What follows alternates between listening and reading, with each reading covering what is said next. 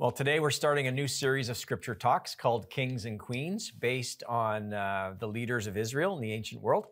And uh, there's much to be learned from the example of um, those who've been recorded for us in the Older and New Testaments. And uh, sometimes we learn from what they got right, and sometimes we learn from what they didn't get right. And uh, so there was a time in Israel's history when they didn't have a king or a queen. They were a theocracy ruled by God. And, uh, but they wanted to be like the neighboring nations around them. And so they opted for a king of their own.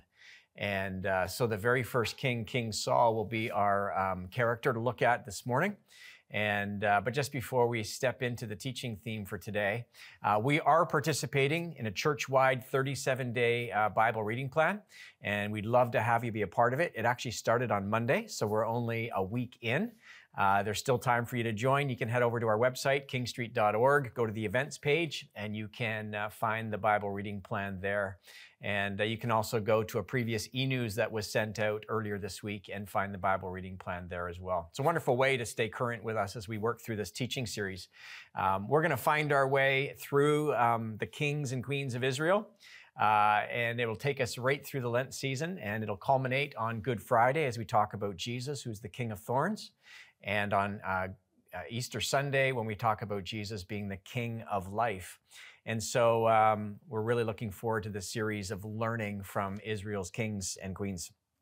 And so um, we have a, a, scripture passage to ponder that we'll take with us over the next number of weeks, found in John's Gospel, chapter 18, verse 36.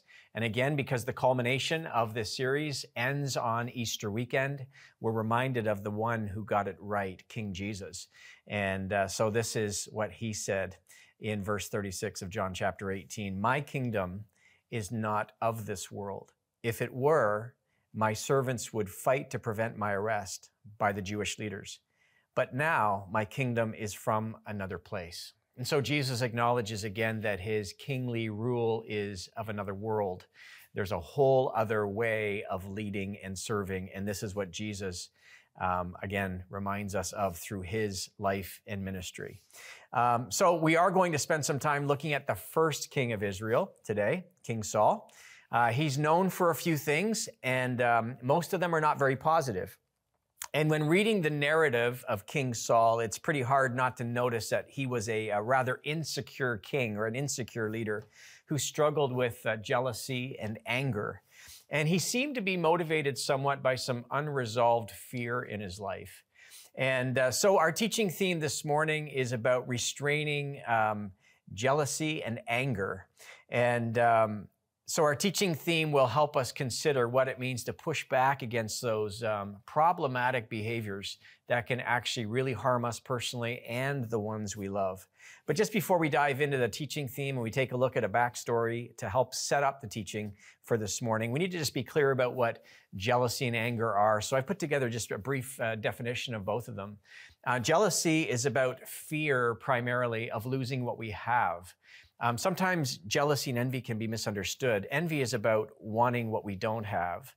Jealousy is rooted in uh, this fear of losing what we already have. If somebody is a jealous spouse, they're concerned that their spouse is going to step out on them. And so they're afraid of losing something that they already have. And so there can be slight variances in our definition of jealous for and jealous of someone. Uh, but jealousy is primarily about this fear of losing something that we already have.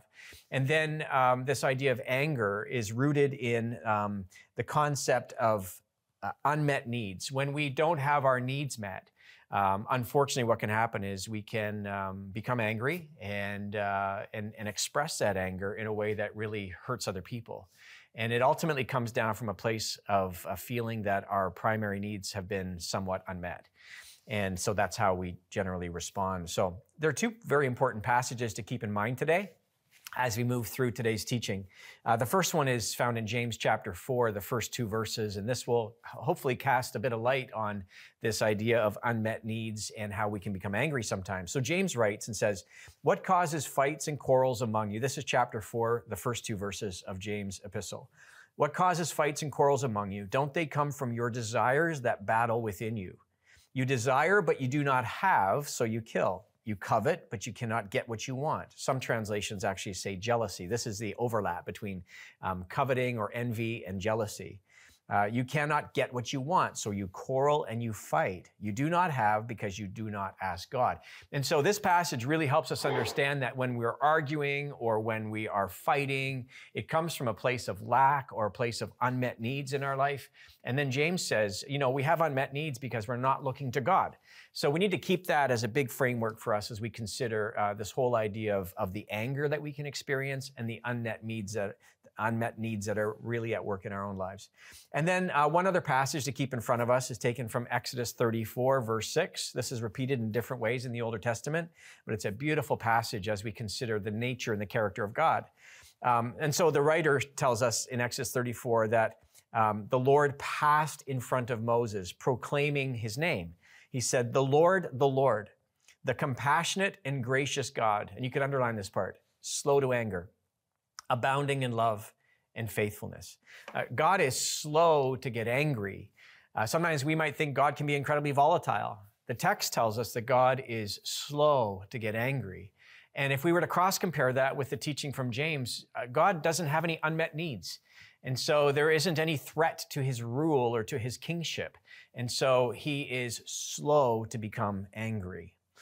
Okay, so let's take a look at the backstory of King Saul, and then we'll dive into a handful of texts and then bring it to some application points for us today.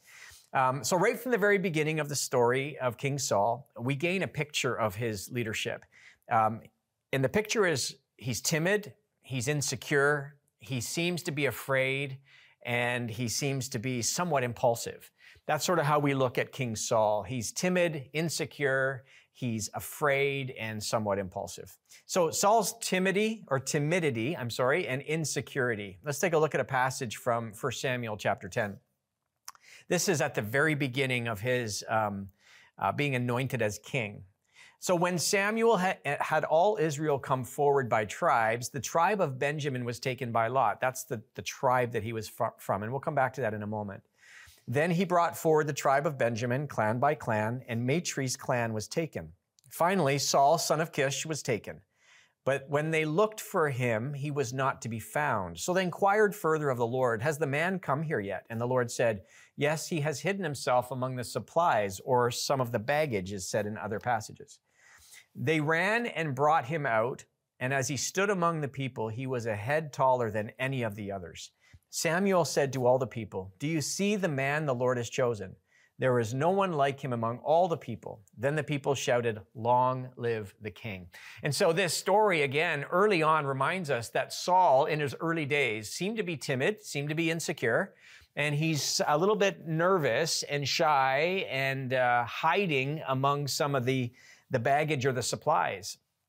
And so uh, we need to remember that this is how Saul was beginning his leadership uh, rule and reign in, in Israel. And then we'll take a look at his fear and his impulsivity.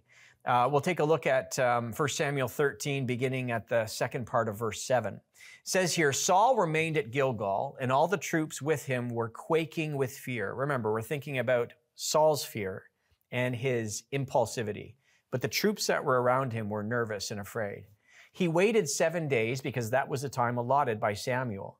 He waited seven days, the time set by Samuel, but Samuel did not come to Gilgal. And Saul's men began to scatter. So all the, the, the troops are beginning to scatter, and Saul's feeling, I've got to do something. Here comes the impulsivity. So he said, Bring me the burnt offering and the fellowship offerings. And Saul offered up the burnt offering. Just as he had finished making the offering, Samuel arrived, and Saul went out to greet him. What have you done? asked Samuel. Saul replied, When I saw that the men were scattering and that you did not come at the set time, and that the Philistines were assembling at Michmash, I thought, Now the Philistines will come down against me at Gilgal, and I have not sought the Lord's favor. So I felt compelled to offer the burnt offering. You have done a foolish thing, Samuel said. You have not kept the command the Lord your God gave you. If you had, he would have established your kingdom over Israel for all time. But now your kingdom will not endure. The Lord has sought out a man after his own heart and anointed him ruler of his people because you have not kept the Lord's command. And so we learn early on, I mentioned about Saul being from the tribe of Benjamin, and uh, they were not permitted to be offering sacrifices. In fact, this was a role that the priests of Israel were to um, undertake, and they were from the tribe of Levi.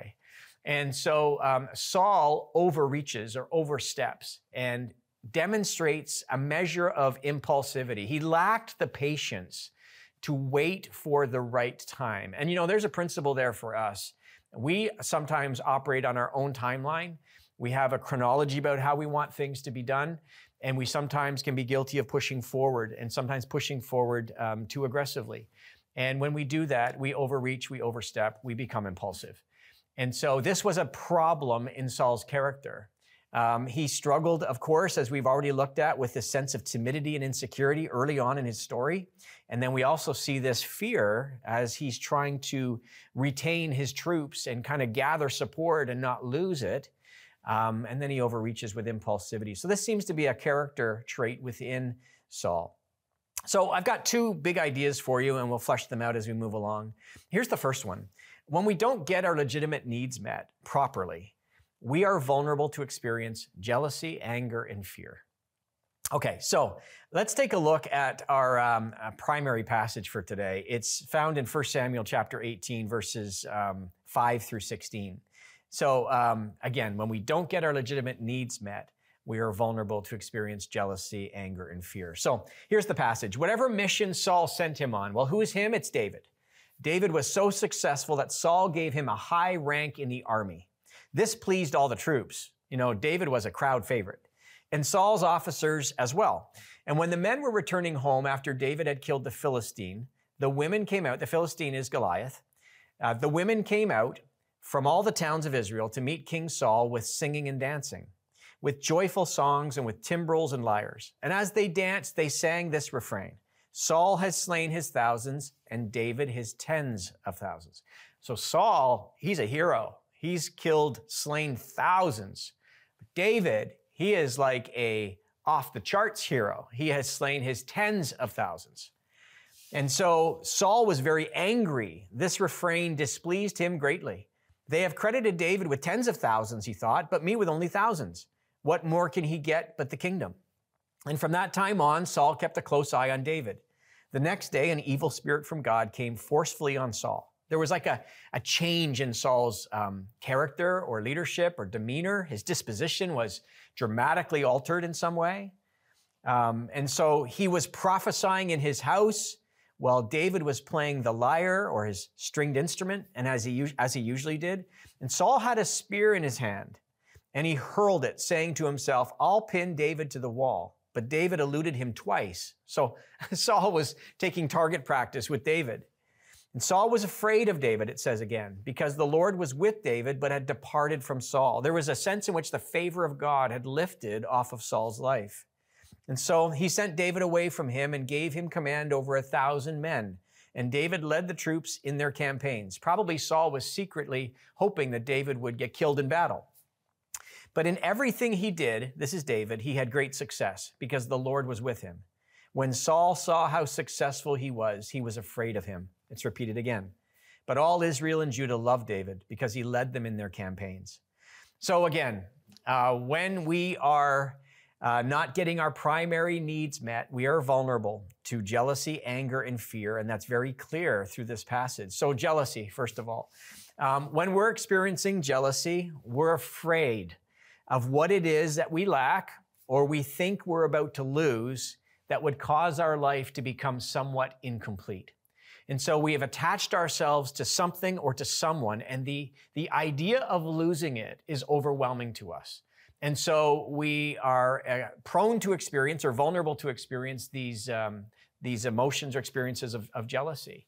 And this is what Saul had. And he was, he was latching on to this idea that fame and notoriety and being the solitary person in the spotlight was something he could not let go of, which is really ironic because early on in his leadership, he was hiding away with the supplies or with all the baggage, and he was timid and insecure. He's still insecure, but he seems to have become um, very much a command and control leader who has to be in the spotlight and who cannot share any of that light with anyone else. And so jealousy can be incredibly problematic. It has an interpersonal dynamic to it.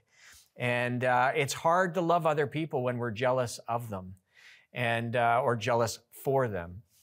And so I've often said before that it's hard to love your neighbor when you're competing with them. And uh, so, so love needs to flow purely, and jealousy gets in the way of that kind of love. In fact, the inverse emerges for, for Saul and David, where he becomes angry. And so, when we don't have our legitimate needs met, we can get angry as well. And uh, one thing we struggle to do is to tell other people what we need. For some reason, that makes us feel vulnerable. And so sometimes we just expect people to read our minds or to understand everything that it is that we need in a given moment in time. And when we don't get it, we blame other people. And, and whether that be a spouse, a family member, a coworker, an employer, um, maybe even the world around us, treating you unfairly. The world knows what I need, and I never seem to get it. And then an anger just seems to become the operation system of the soul. And when we're angry people, the best doesn't flow freely from us. And so self awareness is really, really important in all of life, and especially in leadership. If we have blind spots or are unaware of the things that we're prone to do, or if we're somehow uh, allowing the shadowy places of our own life to dominate us in some way, uh, we can be a little bit more dangerous than we, than we know. And so for Saul, he, he has lost a sense of healthy self awareness um, self awareness contributes positively, not just to personal health and well being, but it contributes positively to relation, relationships. Uh, when we lack self awareness, we, we transgress and we overreach and overstep and uh, we, we, we act out. And, and it can be incredibly problematic. It doesn't appear that King Saul has high levels of self awareness, and it resulted in his angry outbursts. If he could have only been aware of what triggered him, when the ladies had gone on to their refrain of affirming David for tens of thousands and Saul for only thousands, if he could have understood what that did for him and he brought it to the right source where God would have been the one who met his primary needs, a lot of this could have very likely been avoided. So when we don't have our legitimate needs met, not only do we are we vulnerable to experience uh, jealousy and anger, but we can also um, feed the fear that might be uh, lurking lurking in our souls. Saul became afraid of David. He was threatened by him. He saw him as a person who could potentially take away his power and privilege. And when we see other people around who are shining bright and having successes, and when we're insecure and when we're not operating from a place where God is meeting our primary needs, we can look at those other people and we can actually um, resent their successes or maybe even celebrate their losses. And so this is the, the, the, the, the place where Saul is coming from. And um, when we're not content and confident in who we are, um, we're vulnerable. Uh, I repeat this often to myself, and I share it with our church family. It's a, it's um, it's something worth memorizing. At least I found that in my own experience. Henri Nouwen says these words, and they are so so true.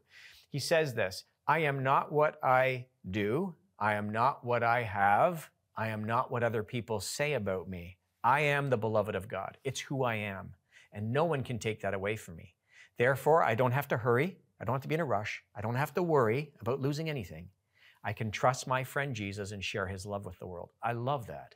I'm not what I do. My vocation doesn't define me. My worst moment doesn't define me. My best moment doesn't define me. I'm not what I do. I'm not what I have, whether I have a lot or a little. I am the beloved of God. I'm in the crosshairs of God's love. That's what defines me. And when we operate from that place, we celebrate the successes of others. We cheer for those who are coming behind us. We make space for others to use their gifts and to find a stage of their own, so to speak, where they can shine brightly. That's the way of the kingdom of God. This was not the way of the kingdom of King Saul. So, our first thought for consideration today is when we don't get our legitimate needs met uh, properly, from God, the, the right source, we're vulnerable to experience jealousy, anger, and fear. Now, secondly, when we don't deal with the interior matters of our soul in a healthy manner, our external world can be impacted.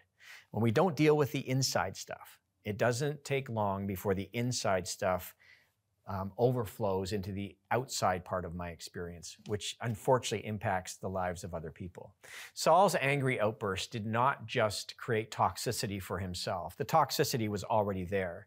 But his angry outburst created a toxic environment for everyone else, and especially for David and for his son Jonathan, whom had a wonderful friendship uh, together, David and Jonathan. Saul impacted his own son, it impacted David's life, and, and the, the, the residual impact was far and wide.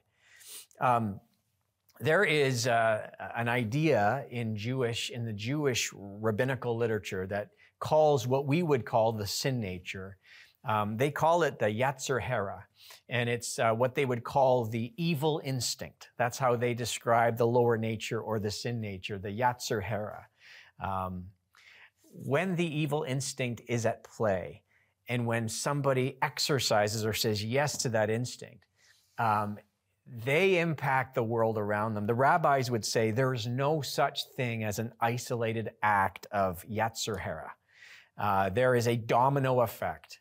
Every time we give in to our evil instinct or say yes to our lower nature, um, we trigger something that's way beyond just us. Uh, yes, we change, and it's not always for the better. In fact, it never is when we choose a life of sin or we say yes to, as the Jewish rabbis say, the Yetzer Hara. Um, but at the end of the day, sin is never solitary. There is always an overflow that impacts other people. Jealousy and destructive anger runs on the fuel of unmet needs and a distorted view of God, of God's capacity to meet our needs. So we have this idea that God is just not going to be enough for me. And so we end up having to have supplemental things that actually fill up the soul. And when those things are kept from us, it brings out the worst in us. And so this is what we see happening in Saul's life. But when we're secure and we live open handed, when we are insecure, we become tight fisted, right? We have this idea of jealousy as holding tightly to things, and the idea of losing it petrifies us. And then on the other hand, we have this anger. The, the fist is holding too tightly, and then this is an, an, act of violence against others. And it's not always physical, but it can be with our words or our actions.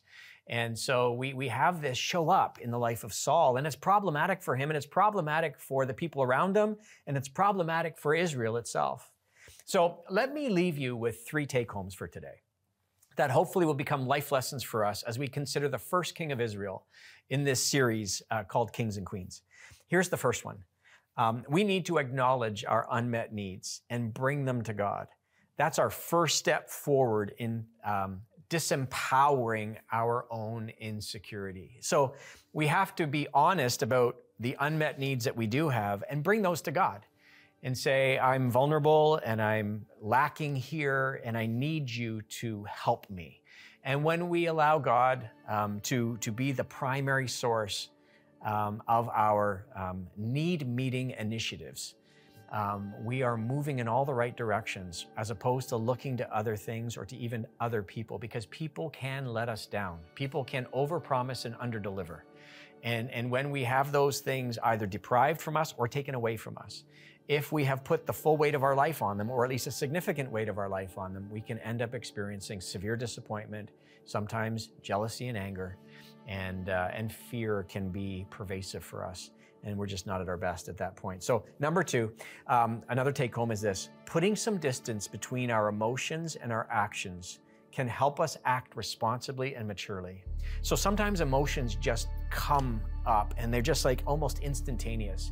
They, they arrive in the moment, in real time, and we're confronted with something for some reason. We heard something, we observed something, or we had something kept from us and all of a sudden it's like instantaneous. I'm feeling this emotion.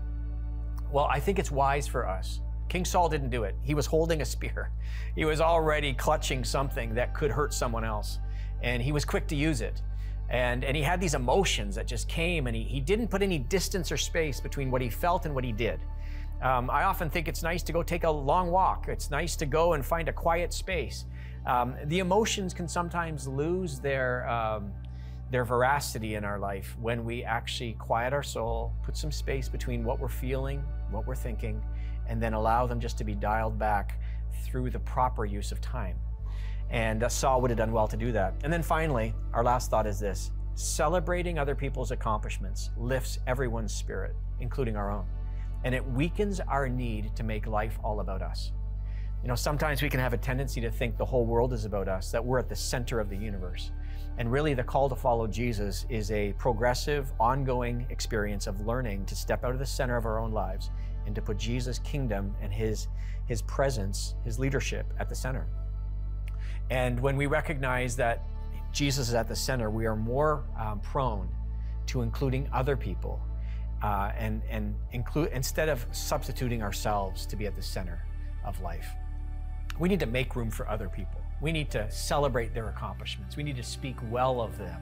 We need to find ways to affirm them as opposed to criticize them and see them as threats. And so um, maybe this week we can be on the lookout, not for how other people are recognizing us, but instead how we can be recognizing others and making a great deal of them. So I hope you will stay tuned and dial in and connect with us over the next number of weeks as we walk through a series of kings and queens uh, from Israel's history. There will be a myriad of life lessons for us, emulating some of the things they got right, and again, trying to push back against some of the things they got wrong. So let me pray for you, and then we'll invite our host pastors to come back. Lord, thank you again today for the examples that we have in Scripture where we can take heart and where we can learn where we can grow, and whether it be the examples of men and women getting it right, or, or maybe men and women not getting it so right. Pray, God, that you would make us wise as we walk through this series. And for the week ahead, Lord, I pray that you would help us to be aware of the emotions we experience and, and some of the unmet needs in our life and where we might be looking to get those needs met. And I also pray, God, that you would help us to be on the lookout for others, on how we can make a great big deal of them, and to uh, step out of the spotlight a little more often and let other people find their. Uh, their center of stage, so to speak. So, God, thank you again for your word. It always has something to say to us. May you cause our hearts always to be open and make us fruitful, we pray. And we pray this in Jesus' name. Amen.